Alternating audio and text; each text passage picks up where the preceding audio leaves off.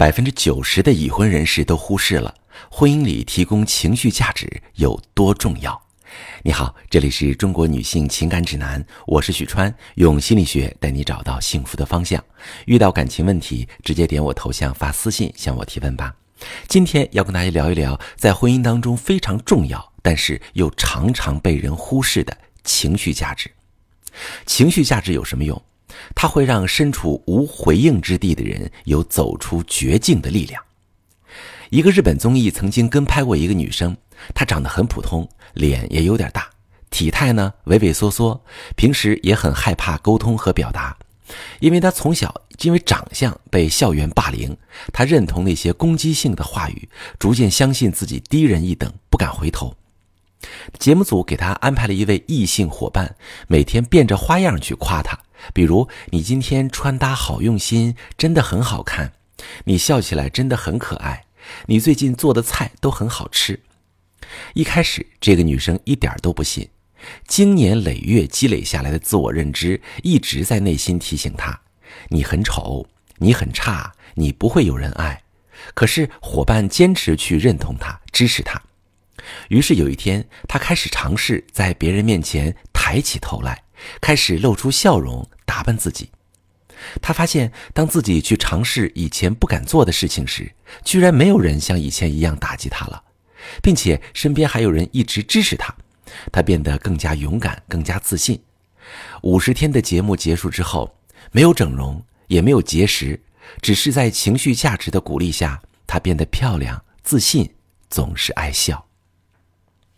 在我们很多人的成长过程中，其实都会接收到很多身边人眼光的评判，比如你要成绩很好，成绩不好就是没人喜欢的；你要很漂亮，不漂亮的人没有人爱；你不要玩手机、看电脑，这是对家庭不负责任的表现；你不能对伴侣随便发脾气，不然他会离开你；你不能总是对伴侣分享，他会厌烦。在别人的反馈中，我们一点一点改变自己。但是那些被要求改掉的坏习惯没有消失，只是被压抑起来了。所以你会出现精神内耗，怀疑自己的想法是对的吗？别人的爱情也是这样吗？我可以在婚姻里做自己吗？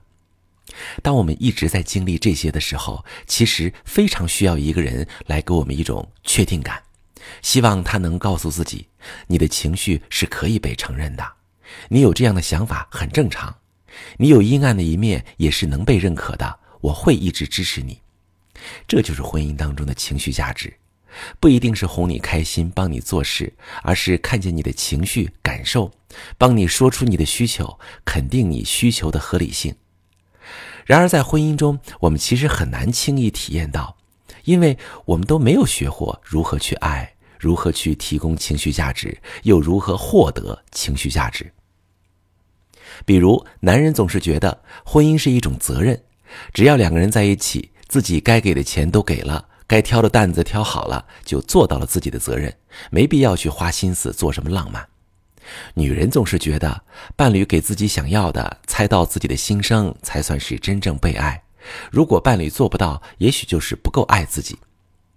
在很多离婚案例中，两个人最终走散，并不是因为某一方有原则性的错误。没有出轨、打架、背叛，也不是因为吵架太多、鸡毛蒜皮的事情太多，不想再看见对方。其实就只是简单的感受不到爱了，没有情绪价值，过不下去了。而那些被情绪价值滋养的关系，会让人变得自信、温和，感受到认同和被支持，从过去的回忆中走向现实。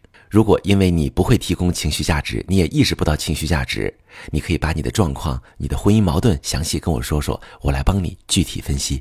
我是许川，如果你正在经历感情问题、婚姻危机，可以点我的头像，把你的问题发私信告诉我，我来帮你解决。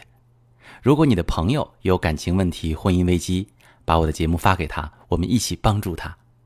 喜欢我的节目就订阅我、关注我，我们一起。做更好的自己。